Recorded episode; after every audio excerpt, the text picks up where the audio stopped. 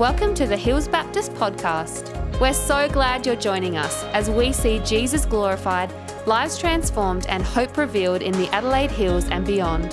We hope you enjoy this message.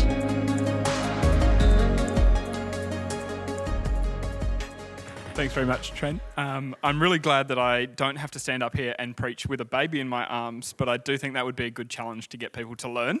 Um, there's a lot, lot going on there. Good morning, church. My name is Chip. My real name is Ben. For those of you who think Chip's a bit of a weird name, Ben is my legal name, but uh, there are so many Bens in the world that Chip gives me a point of difference. That's nice. It's easier to remember. Anyway, it's an absolute privilege for the three of us to be here today. As Trent said, we're all from the Aldgate evening service. Now, I'll be starting us off today, and our passage will be Acts chapter 8. Now, I'm doing just the very beginning, so don't worry, you don't have to listen to me talk forever. I've only got Acts verse Acts chapter 8 verse 1 to 5. That's it. That's it. Not much in there. We'll cover it really quickly. And then we'll all go on to Elliot's and Tahlia's. But before we get into it, uh, I'd just like to begin in prayer. Dear God, I thank you for this opportunity for us to gather here today. I thank you for the spectacular weather you've put on for us. I pray over my two preaching partners and over the congregation in general that this would be an enlightening and an empowering, empowering and convicting sermon, uh, and that we would all walk away feeling closer to you. In your name, amen. Amen. So, quick recap of my background, and then we'll do a quick recap of where we've been in case you've missed any weeks. Uh, and then we'll look at the passage, and I'll give you a few things, and then I'll hand over to Elliot. I just like everyone being on the same page. I worked in a school, so like lesson plans, you know, we all got to know where we're going to end up. The other good thing about having worked in a school is I did Christian studies classes with year nine students. And if you want to learn how to cover the Bible or scripture efficiently and in as fewer words as possible, do it with a year nine student because you've got about 20 seconds until they stop caring. One day, one of my students put his hand up in class and asked me a question. And I went, Here we go, this will be good. He was one of those students that when he asked a question, it was usually to try and derail the class. And he asked the question, he said, Mr. Chip, that's what they called me, and I loved it. He said, Mr. Chip, could you not just tell us two things about the passage? Tell us what's going on and what's the point? And I went, wow, that's really profoundly useful and good. And he meant it in terms of let's just do those two things and go to lunch. And I took it as awesome, let's just do those two things for the next hour and 20 minutes and then you can go to lunch. so today we're going to do those two things for the next eight and a half minutes that I still have remaining. So we're going to look at what's going on and what's the point. That's what we're going to cover. But a quick recap we're in the book of Acts, which gives us uh, an overview of the early church. So uh, Jesus ascends at the beginning, we get the Holy Spirit coming. In particular, a very handy verse to know in relation to today's service uh, is Acts chapter 1, verse 8. But you will receive power when the Holy Spirit has come upon you, and you will be my witnesses in Jerusalem and in Judea, Judea, and in Samaria, and to the ends of the earth. This is a really good setup for today. But so much more happens. We get the beginnings of the oppression of the early church. You get the apostles being imprisoned or persecuted, told off by the Jewish authorities. And then we get to Acts chapter 7, which was preached so well by our fellow preachers last week. You get the stoning of Stephen. This is the step up. This is the elevation of persecution. We've reached a new height where death is now on the table. It's not just ostr- you're not just going to be ostracized or talked down to or considered as less than. You could be killed for joining this early church. And then we find ourselves in chapter 8. And we'll read the beginning of that now. And Saul approved of their killing him. On that day, a great persecution broke out against the church in Jerusalem, and all except the apostles were scattered throughout Judea and Samaria. Godly men buried Stephen and mourned deeply for him. But Saul began to destroy the church. Going from house to house, he dragged off both men and women and put them in prison. Those who had been scattered preached the word wherever they went Philip went down to the city of Samaria and proclaimed the Christ there. This is our passage. So we've got the beginning of the church. Stephen has been stoned to death, and Saul says, Great, let's keep going. We've got one, let's get the rest of them. So he begins to go from door to door, dragging off men and women to put in prison. And this, just to be clear, they weren't being put in prison to be given a fine or, or perhaps just to keep them there for a while. Death was very truly on the cards here. It's an incredible verse and ju- incredible passage, and in just a few verses, there is so much contained in it. We could do an entire history lecture on just these five verses. In fact, I here carry the NIV Study Bible. I don't know if any of you've got one. If you look at that, half of those pages are just notes about the cultural context, history applications, background knowledge. We could do two hours easily on that, and I'd love to. And if you'd like to hear that two hour lecture after the sermon, come find me and we'll put it on at some point. But for today, that's not our two points. As my year nine student said, what's going on? What's the point? History is important, but what's going on and what's the point is what we're here for today. So, what's going on is the church, the early church, is facing its first true source of persecution. It's massive, it's wide scale, it's not just a few, it's all. It's not just Elliot because he's up the front, it's Saul going door to door to door to door to everyone's house and checking that you didn't believe in Christ. And if you did, he'd drag you and your wife and your family off and throw you in prison where you would potentially die. This is what's going on. The church is faced with persecution. So it raises an important question What do we do in the face of persecution? What do we do in the face of persecution? This passage offers a very small insight, but a very clear directive. In the face of absolute persecution, the prospect of death, being torn away from your society and everyone you know, what did these people do? They could have simply stopped talking about Jesus.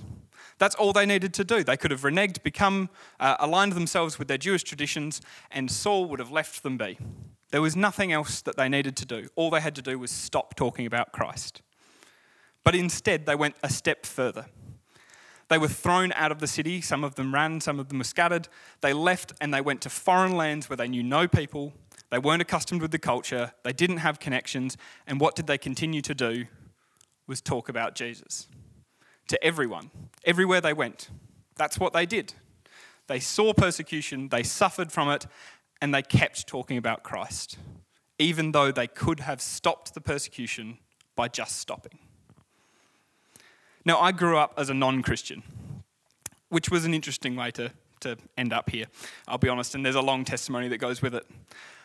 But one of the things that I did in my early life was surround myself with other non Christians. So I worked in non Christian workplaces, I made non Christian friends at school. Everyone in my life was non Christian. And one day, through a miraculous working, uh, God dragged me out of that. And He said, Nice try, good effort, but I've got different plans. And I became a Christian. But I was still in this setting of people who did not believe what I believed. And not just people who didn't believe it or didn't care, people who I had gathered because they actively didn't like Christianity. I was sitting there with all of my friends and a lot of my family and everybody I knew who didn't like Christianity, and I had to stand there and go, I think God's all right. and that was a tough conversation to start. Now, I was lucky. I didn't have death on the table. I'm pretty sure no one in that group was going to kill me, but I'm fairly confident I was safe there. But that didn't mean there wasn't persecution. There was, I had to change groups of friends. I ended up having to move workplaces. I had to change the entire direction of my life in order to find some people who were Christians.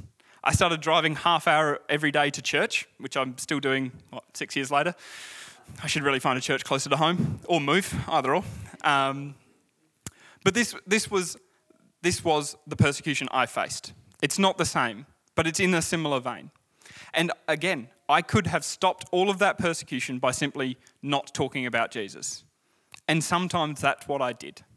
Sometimes I would be in a situation and I went, it is easier to not say that I believe in God right now. Or an opportunity would come up to talk to a friend who didn't believe in God about God, or offer them to come to church, and I would go, no, it's easier not to. I feel safer I'll get to stay where I am. I get to sit in my little bubble of safety with my friends and not challenge anything and be pretty comfy. but it always felt wrong. And it always feels wrong when I do it to this day. I'm not perfect at this, I want to make that very clear. But it's recognizing the need to say, yes, I need to talk about Jesus. I need to do it when I'm being oppressed, and I need to do it when things are going well. And if I'm being oppressed so much here, perhaps I need to go over here and talk about Jesus. It continues. So, as my year nine would want to know, what's happening? The early church is being oppressed. They're pushed out of Jerusalem. This begins to fulfill the scriptures that they would be the witnesses in Jerusalem and Judea and all of Samaria and to the ends of the earth. And as this begins to happen, Saul is actually influential in spreading the gospel even before he converts to Christianity. But that's a whole different sermon in itself. And then what's the point? The point is Christ. It sounds like a very year nine answer to a Christian studies question when you don't know the answer. What's the answer? Say Jesus. But quite often that's the answer. and in this case, perhaps more than any other, the answer is to keep talking about Jesus even when you're persecuted, even when things aren't going well, even when things aren't going smoothly. Perhaps especially then. So let me leave you with a few questions. One, when do you find yourself in situations where you choose not to talk about Jesus? And I'm not calling anyone out for that. I don't know most of your life stories. I barely know Elliot and Tahlia's, and I am still struggling to figure out mine. But when you find yourself in those situations, identify them. Stop and think, why am I not choosing to talk about Jesus here? And perhaps there is a reason. But I would say if we can uh, agree that the early church always talked about Jesus, even when persecuted out of their homeland, perhaps there isn't too many excuses that we have today to not talk about Jesus. And two, remember Scripture. Look at Scripture and specifically not in isolation. I've given us five verses today, five very short verses, but they are so interconnected. Acts chapter 1, verse 8 is just one example of the way that this section of Scripture ties into all of Scripture. Read more so that when you're put in those situations to talk about Jesus, you've got the things to say. Elliot?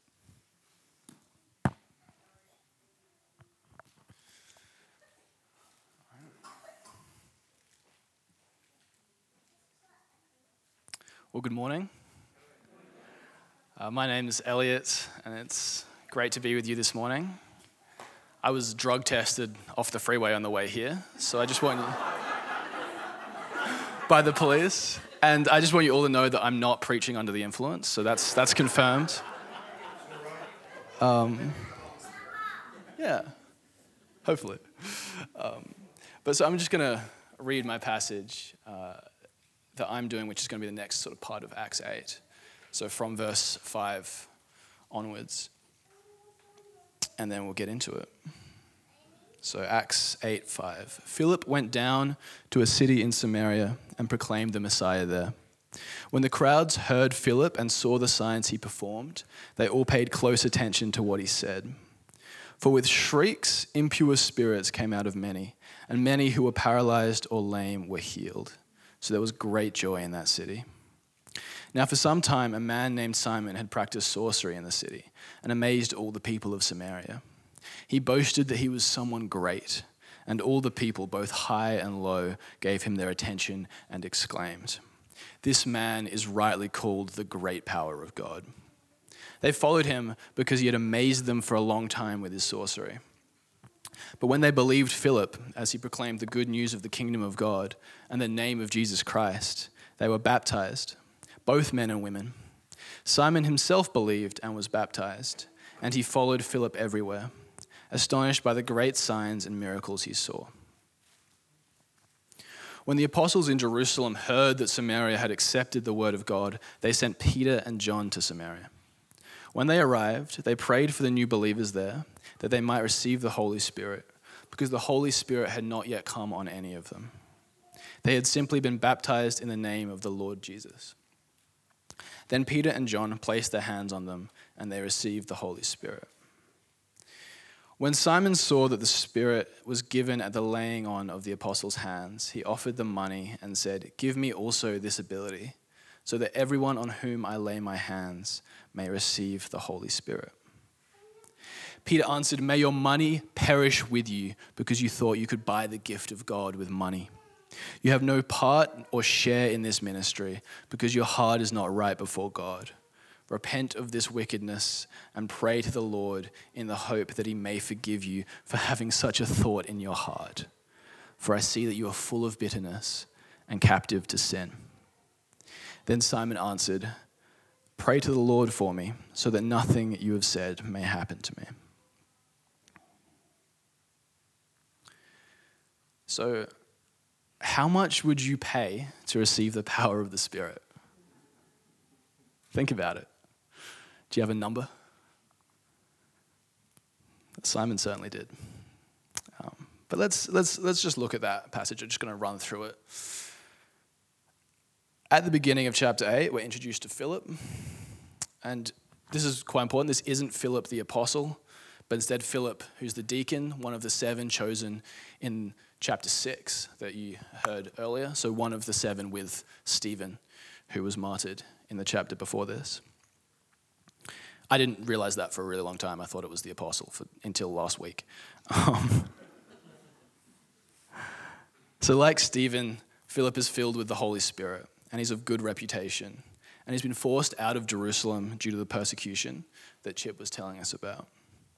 So, Philip goes to Samaria and begins spreading the gospel very successfully.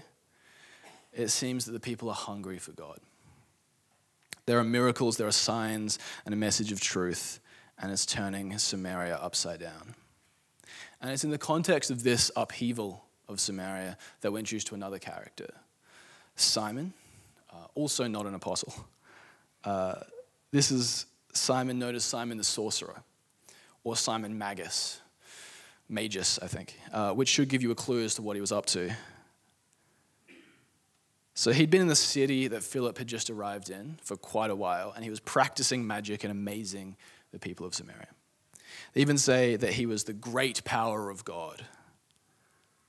So he's a little bit of a rock star in the town, and he's listened to, given authority, and paid boatloads of money. But then Philip turns up, and Philip has the spirit of the living God, the creator God in him. In fact, the text uses the same adjective to describe the Samaritans' response to Philip as it does to their response to Simon. To Philip, they pay close attention, and to Simon, they pay close attention. But Philip isn't doing miracles to be called great. He's doing miracles to heal and restore the people of Samaria. He's doing them so that people call God great, so they know his love and this stuns the people of Samaria. They come to be baptized in droves. Uh, and, it would seem that Simon would be put off by this, right? Some guys come onto his patch, taking his little scheme. You'd think that Philip poses a threat to his significance and his income, but he's not threatened. He's excited. It says, Simon himself believed and was baptized, and he followed Philip everywhere, astonished by the great signs and miracles he saw. So Simon gets baptized. He starts following Philip around. Even the great power of God, the mighty sorcerer, is astonished by the power of God. And he wants to be near it at any cost just to experience it. So it seems. So soon after this, word reaches back to Jerusalem, where the apostles are, of what's been happening in Samaria. And they send out Peter and John. And Peter and John are excited by this. Like the way of Jesus is already spreading to Samaria. This is exactly what Jesus was talking about right before he left. But the people haven't received the Holy Spirit yet. They'd only been baptized. So the apostles pray for the people, lay their hands on them, and the Spirit comes uh, but it doesn't come to everyone. Simon sees the people receiving the Holy Spirit, and I imagine he gets even more excited. Because it turns out that he didn't follow Philip because he wanted to serve God. He wanted to learn Philip's magic. He wanted to figure out how Philip was doing the things that Philip was doing. He wanted God to serve him. And finally, you know, that's going to happen. He sees these people in Samaria receiving the Spirit. But then he sees the apostles who are laying their hands on the people, and he's over the moon. Like he needs that ability. Imagine how much you could charge for someone to receive the Spirit of God. When we were preparing for this, Chip gave the number of $1,000. So, yeah, it's $1,000 a pop. That's pretty good. Uh, so he goes to Peter, You got to teach me how to do that. I'll pay you anything, right? What's your rate, man? Uh, and if, you, if you've read the Gospels, you know Peter can be a little intense. Uh, but here he just loses it. Um, I'll read what he says. So just imagine this in like full ear chopping fervor. May your money perish with you because you thought you could buy the gift of God with money. You have no part or share in this ministry because your heart is not right before God. Repent of this wickedness and pray to the Lord in the hope that he may forgive you for having such a thought in your heart. For I see that you are full of bitterness and captive to sin. And Simon's terrified. But he doesn't repent. He doesn't pray for forgiveness. He asks Peter to do it. Because it seems Simon never truly had a faith. He was baptized, but he didn't come to know God. And he hasn't come to know him even now.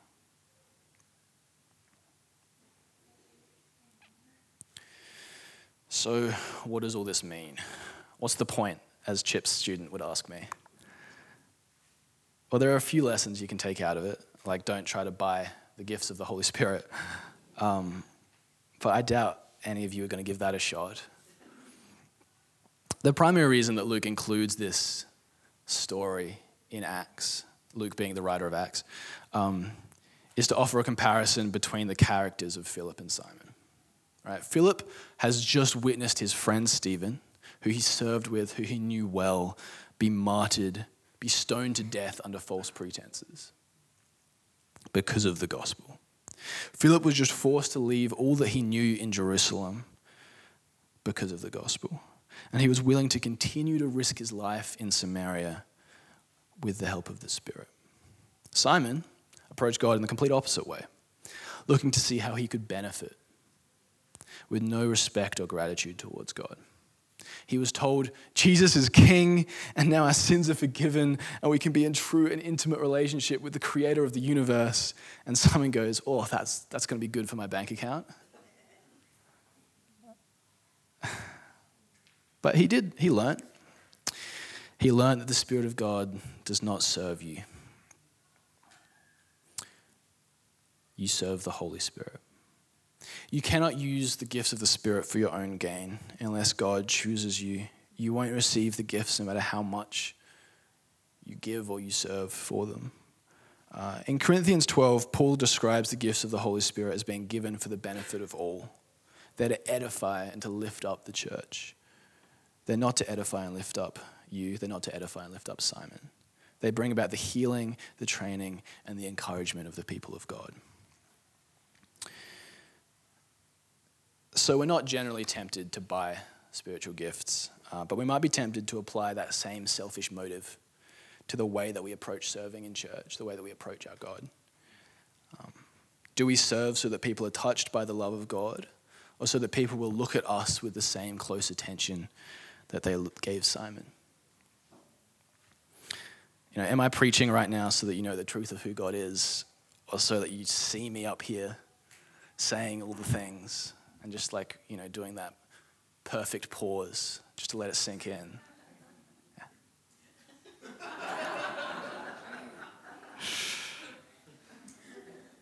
Would Peter tell me that I'm full of bitterness and captive to sin? I don't think he would, because the new Samaritan Christians wouldn't have had pure motives either. They'd just become Christians. You know, and even even that was pretty scandalous at the time. You know, in the minds of the apostles, they had just come to give them the Spirit. Just a few months earlier, they would have been shocked at that because the Spirit of God was meant to be in the temple and only in the temple. Yet these people who just learnt of who Jesus was were now filled with God's holy presence. just as Philip was, just as Simon had been, just as all the apostles were. No different. And that's the same thing that's happened to all you here, most of the believers here. God's Spirit moves where God intends and on whom God intends. And He intends for all of these normal believers to receive the Spirit. But it's not because of anything that they've given, it's not because of any money they've paid or anything they've done. No money, time, or effort makes them worthy of it. Just like the gift of Jesus Christ, his life, death, and ascension, the Spirit is the pure grace of God. And if you worry that you're not worthy of it, of course you're not, but God gives anyway. So, how much would you pay to receive the Spirit? It, does, it doesn't matter. Like, it, it doesn't matter because look at how much Jesus was willing to pay so that we would be able to receive it, right? Don't treat his gifts as something to serve yourself, but ask where the Spirit wants you to use them to serve the people of God. Can you, like Philip did, trust that the cost of serving God is worth it? Let me pray quickly. Father, you are good. Thank you for all that you do. Thank you for the gift of your Spirit that helps us stand strong in persecution, helps us do your work, helps us bring healing and love and grace to the people around us, Lord. Um, help us to know that we're enough for that, that you see us truly and you still give. And I ask that you would speak to everyone here and let them know exactly how much you see them and how much you love them. Amen.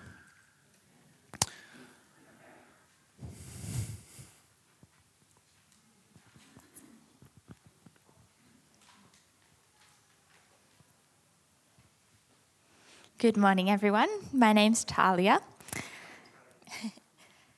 Um, thank you so much for having us today. We're all really delighted to be here, and thank you for the warm welcome you've given us. What would you consider to be spirit filled ministry? I imagine a variety of different images will spring to mind for each of us, so I won't attempt to list off any potential attributes. I would just like you to take a moment to reflect on what the key characteristics of, cons- of successful ministry are to you. For the final section of today's sermon, we're going to be looking at verses 26 to 40 of Acts 8 and seeing what the story of Philip and the Ethiopian teaches us about what spirit filled ministry looks like to God. Before I read the passage, would you please join me in prayer? Dear Heavenly Father, thank you for this word and thank you for all that you can teach us through your scripture. I pray that you will fill us with the Spirit today and with wisdom. I pray that you will give us quick minds and attentiveness to your word and to discern what you are trying to teach us today. And I pray that anything that is not of you will fall away, but that the truth will remain. In Jesus' precious name. Amen. Let's read from verse 26. Now, an angel of the Lord said to Philip, Go south to the road, the desert road that goes down from Jerusalem to Gaza. So he started out, and on his way, he meet, met an Ethiopian eunuch, an important official in charge of all of the treasury of the Kandake, which means Queen of the Ethiopians. This man had gone to Jerusalem to worship, and on his way home was sitting in his chariot, reading the book of Isaiah the prophet. The Spirit told Philip, Go to that chariot and stay near it. Then Philip ran up to the chariot and heard the man reading Isaiah the prophet. Do you understand what you are reading? Philip asked. How can I, he said, unless someone explains it to me? So he invited Philip to come up and sit with him. This is the passage of scripture the eunuch was reading. He was led like a sheep to the slaughter, and as a lamb before its shearer is silent, so he did not open his mouth. In his humiliation, he was deprived of justice. Who can speak of his descendants? For his life was taken from the earth. The eunuch asked Philip, Tell me, please, who is the prophet talking about? Himself or someone else? Then Philip began with that very passage of Scripture and told him the good news about Jesus. As they travelled along the road, they came to some water, and the eunuch said, Look, here is water. What can stand in the way of my being baptized? And he gave orders to stop the chariot. Then both Philip and the eunuch went down into the water, and Philip baptized him. When they came up out of the water, the Spirit of the Lord suddenly took Philip away and the eunuch did not see him again, but went on his way rejoicing. Philip, however, appeared at Azotus and travelled about, preaching the gospel in all the towns until he reached Caesarea. Isn't this a beautiful story? An intimate conversation between two strangers, which leads to a profound revelation of who Jesus is and his love for all people. It's a story which many of us might already be familiar with, and even on first impression, it might seem quite ordinary. It's not flashy, it's not shiny, yet its message and its ramifications are sincere and significant. So today, I'd like us to deeply get to know the two protagonists of Philip and the Ethiopian, and to discover what God is teaching us about his character and mission through this story. We are now already familiar with some of Philip's works from the earlier parts of the chapter that Chip and Elliot have just preached on. We know that while he was not one of the original 12 disciples, he was chosen a de- as a deacon on account of being filled with the Spirit and with wisdom. In this story, Philip is called by an angel of the Lord to leave the hubbub of evangelistic efforts in Samaria in order to travel along the desert road between Jerusalem and Gaza, a southern city near the Mediterranean coast. This seems like an unusual mission, perhaps even a wild goose chase, away from the heart of where the disciples are performing miracles and proclaiming the good news of Jesus to great effect.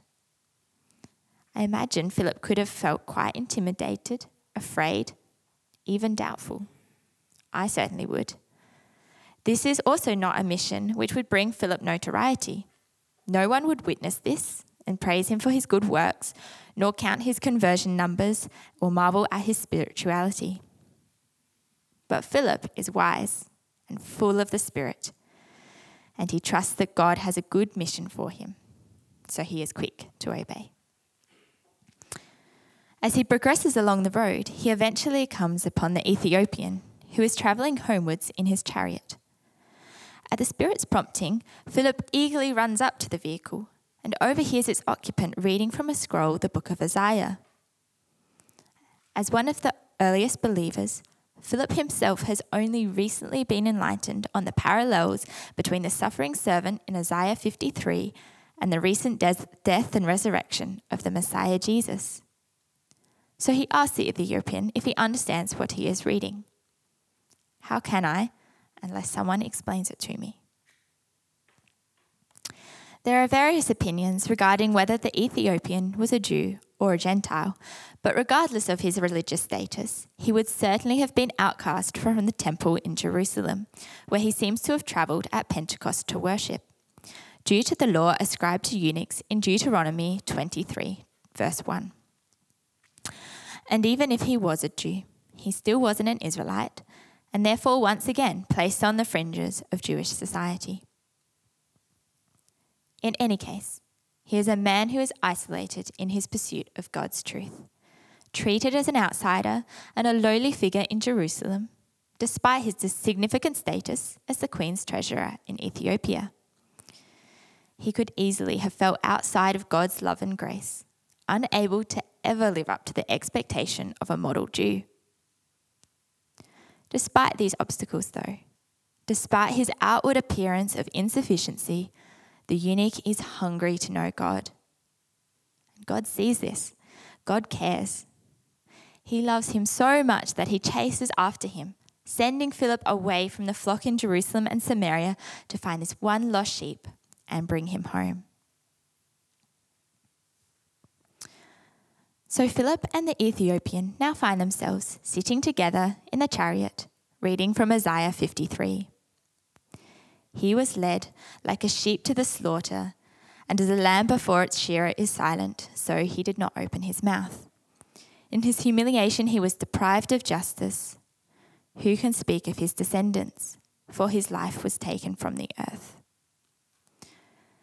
And Philip has the opportunity to share how this ancient piece of scripture points to Jesus, the Messiah, the sacrificial lamb, the suffering servant who has just bled and died on the cross to forgive all sin and to recon- reconcile everyone to the Father. Everyone from the faithful Philip to the outcast Ethiopian. He has risen in triumph over sin and death and shown that he is indeed the resurrection and the life. Following his resurrection, in Luke 24 44 to 47, Jesus explained to his disciples, This is what I told you while I was still with you. Everything must be fulfilled that is written about me in the law of Moses, the prophets, and the Psalms. Then he opened their minds so they could understand the scriptures. He told them, This is what is written The Messiah will suffer and rise from the dead on the third day, and rep- repentance for the forgiveness of sins will be preached in his name to all nations, beginning at Jerusalem. The Ethiopian is deeply moved by this revelation. It is truly extraordinary, and we can still be struck by the truth of it today. That we are all welcome into the Father's family because Jesus took our place was pierced for our transgressions and crushed for our iniquities, so that by his wounds we might be healed. And the Ethiopian's response to this is a burning desire to be baptized. Indeed, he jumps out the chariot at the first sight of water and asks Philip to baptize him. I remember my pastor at Aldgate, Nick, sharing this very story with me when I was considering baptism a couple of years ago. I was worried that I didn't have enough knowledge of the Bible or spiritual experience to be baptized. And maybe some of you have these same worries too. But Nick reminded me of the fact that, as the Ethiopian demonstrates, baptism is the first act in response to acknowledging Jesus as our Lord and Saviour. It is just the big beginning of the journey, and it is beautiful to be baptized in that moment, knowing that we are indeed insufficient and lowly but that Jesus alone makes us holy and righteous before the Father. At the end of the story, Philip is taken away to undertake more preaching and evangelistic missions across the coastline. In the words of theologian John Stott, the eunuch is left without the evangelist, but with the evangel, without human aid, but with the divine Spirit, who not only gave him joy, but also gave him the courage and power in his own country to preach what he had himself believed. Do you remember Jesus' words from Acts 1, verse 8?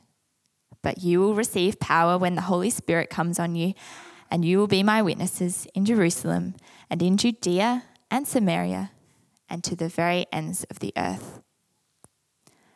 The Ethiopian's revolution, revelation of Jesus on the de- dusty desert road home is significant because it marks a starting point for the gospel to be shared to the ends of the earth.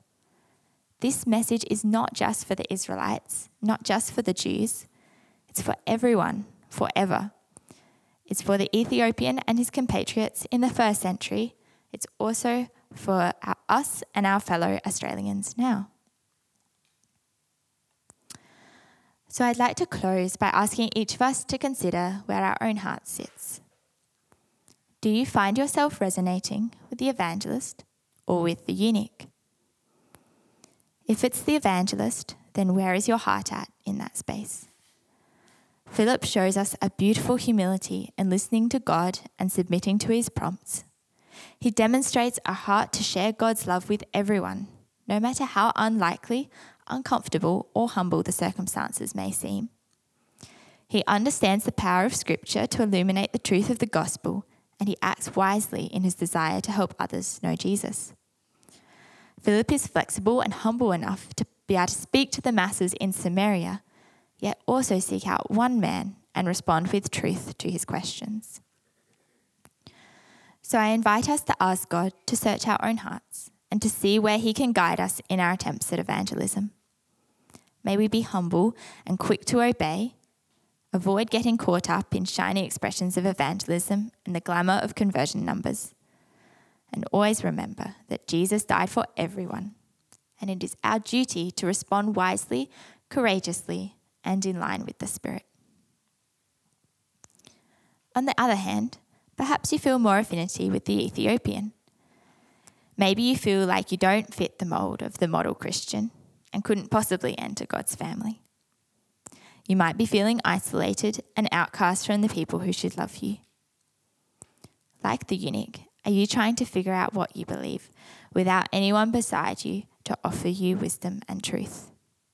Are you curious and hungry but confounded in your pursuit of God? Wherever you're at, and no matter how far away you might feel, I'd like to encourage you with the truth that God sees you, He loves you, and He will leave the rest of the flock just to bring you home. The truth is, even though we all look different on the outside, deep down we're all outcasts and sinners, and yet we're all loved by God. Jesus died for the Ethiopian, Jesus died for me, and Jesus died for you and likewise he will raise us all up with him in his resurrection, and we will never be alienated from the love of God again. So, would you now join me in prayer? Dear Heavenly Father, thank you that even though people look at the outward appearances, you look at our hearts. You see what goes on inside of us and where we're struggling and where we're seeking to follow you. Thank you that your love and sacrifice is for all of us and that Jesus has reconciled us, invited us all to be reconciled to you. Thank you that you are with us in the midst of persecution, of fear, and even death. And thank you that you have a greater hope for us that transcends our circumstances. I pray that you will use us as good tools for your mission that you will fill us with wisdom and with the Spirit and with the hunger to obey. If we tend to be shy and fearful in sharing about Jesus, I pray that you will continue to prompt us, continue to invite us to follow you, to be bold. And I pray that we will always remember that in you we do have security and truth. And it is a joy to be able to share that with people around us. And Father, I pray that if there's anyone here who feels isolated from you and feels alone and confused, I pray that you will surround them with people who can speak truth and share your love with them. I pray that we would all know how much you love us and how great your sacrifice is for us. And I pray that this will continue to sit with us and be with us in the coming days and weeks, and that you will bear much fruit in us. In Jesus' precious name. Amen. Thanks for listening to the Hills Baptist podcast. If you'd like to partner with us in developing and equipping passionate disciples who love God, love people, and boldly share the gospel, you can do that at hillsbaptist.com forward slash giving. We pray this message has empowered you to live and love more like Jesus. Have an amazing day.